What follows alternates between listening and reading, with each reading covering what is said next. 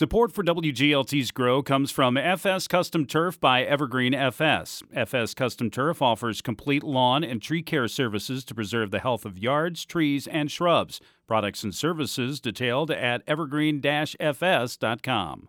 Welcome to Grow. I'm Sarah Nardi. For this week's episode, we're fielding some listener questions. We've had some folks write in seeking the sage advice of our resident expert, Patrick Murphy, who I'm pretty confident will have some answers. Hi, Patrick.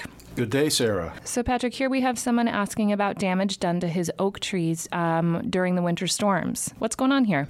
Kevin Moore of Carlock asked me for information about preserving specifically two humongous white oak trees on his property. Both the trees received the winter storm damage, as you mentioned, and each of the huge oaks have large leads that are within inches of the home and it overhang it at the same time. Each of these otherwise beautiful oaks have lots of flowers and and uh, have consistent new foliage throughout. They have all the signs that they're healthy and vigorous, mm-hmm. except for there's some damaged wood in them. Right. Other storm damaged trees were present on the property, but only the oaks were close enough to the house that they posed a threat in the form of property damage and even the potential for human injury. And that's something that needs assessed in damaged trees. Yes. And you and I talked about this. I had that situation, and it was terrifying to me. Couldn't sleep. And what's even more dangerous a lot of times is the large large limbs or big tree sections fall on the house and they catalyze gas or electric fires. Oh. That's a worst case scenario, but that's the reason I think that Kevin contacted us. So, given the priority being that the home needs preserved, but the large oaks contribute to the value of the property,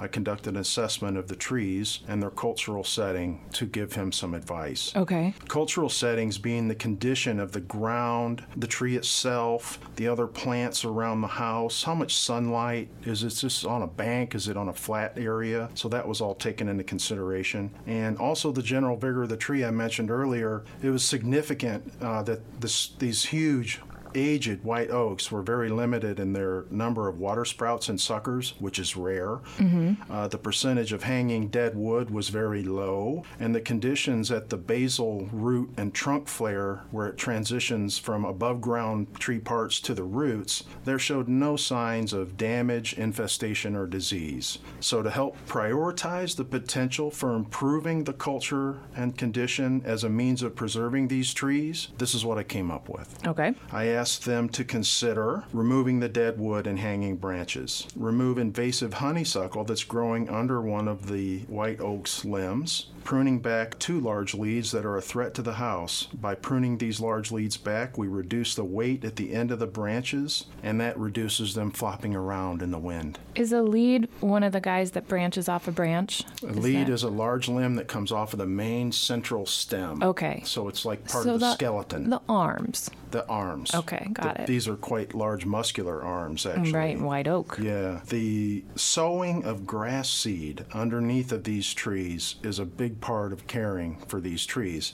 So Kevin has been meticulous in maintaining his property. It's this beautiful property. But in the area underneath these oaks, and it's very common for large trees to kind of suppress the sunlight and limit the success of the turf. So with proper selection of engineered grass seed, ryegrasses, and fescues and other blends, mm-hmm. one can still get a nice stand of turf that's nice enough to use as a lawn. You could sit down on it, but what we do by sowing the grass and getting the turf around these big old monsters of oaks we're regulating the soil moisture, the soil temperature, and we're reducing the occurrence of runoff.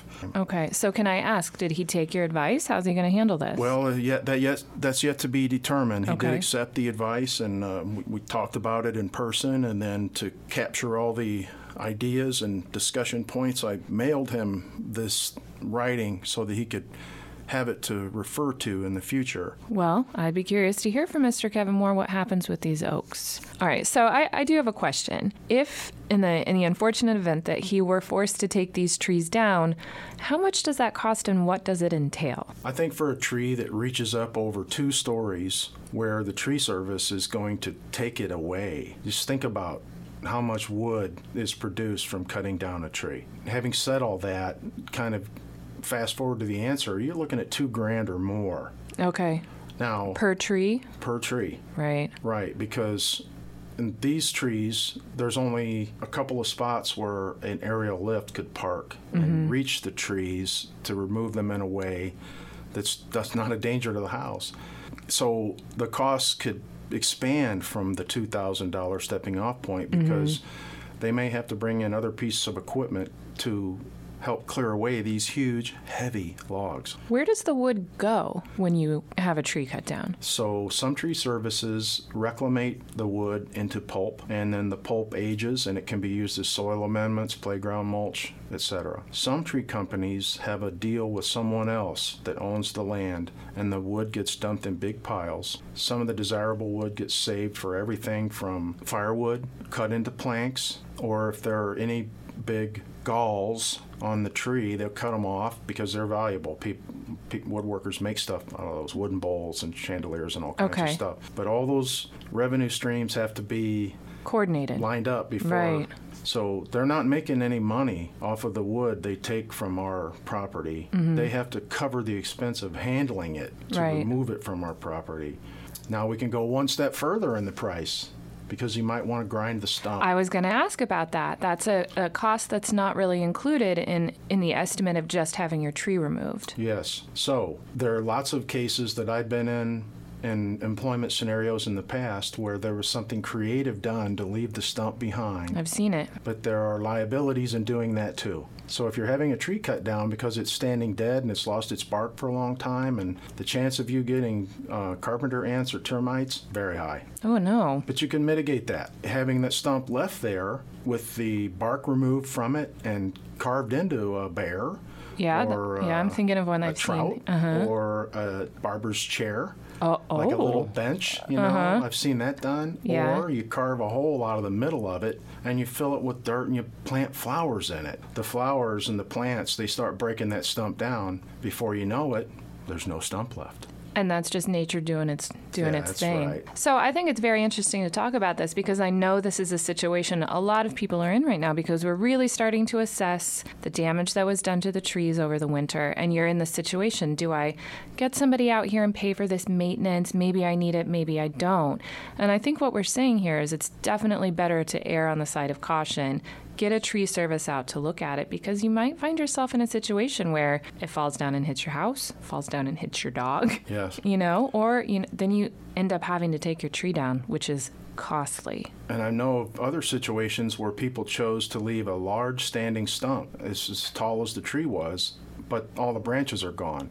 And that might not fit in very well in a typical residential setting. Yeah. If you live on a wooded lot, that law that tall standing stump just kind of disappears with the others and it's hard to notice that there's no branches on that tree. Mm-hmm. But if you live in uh, you know, here in Bloomington Normal, it's the subdivisions have kind of the same names and stuff like that. And if you had a mm-hmm. tree in that setting where it's house, house, house, house, house, and it's a little less suburban and a little more cosmopolitan, mm-hmm. I don't see a setting where that would work very well no, because tree then you're just visible to the, the, big public. old stump people. You're those people that wouldn't take care of it, and you're the stump people. But they also might be people that who knows what's going on in the house and Yeah. they could only afford That's that. you know, truly that would be my first thought.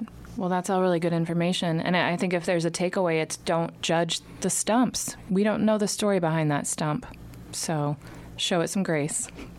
It's the most attractive part of the tree. Yeah. In some regards, I find that part of the tree beautiful, and it's closest to where our eyeballs are. It's true. You know, and if you go to the park and you want to sit down and there's no chairs, where's the best seat in the house is the grass under your bottom and the tree on your back. All right. Well, if you have any questions about the garden or landscape, get in touch, and Patrick Murphy sure will answer. I'm Sarah Nardi. Send your questions to wglt.org/grow.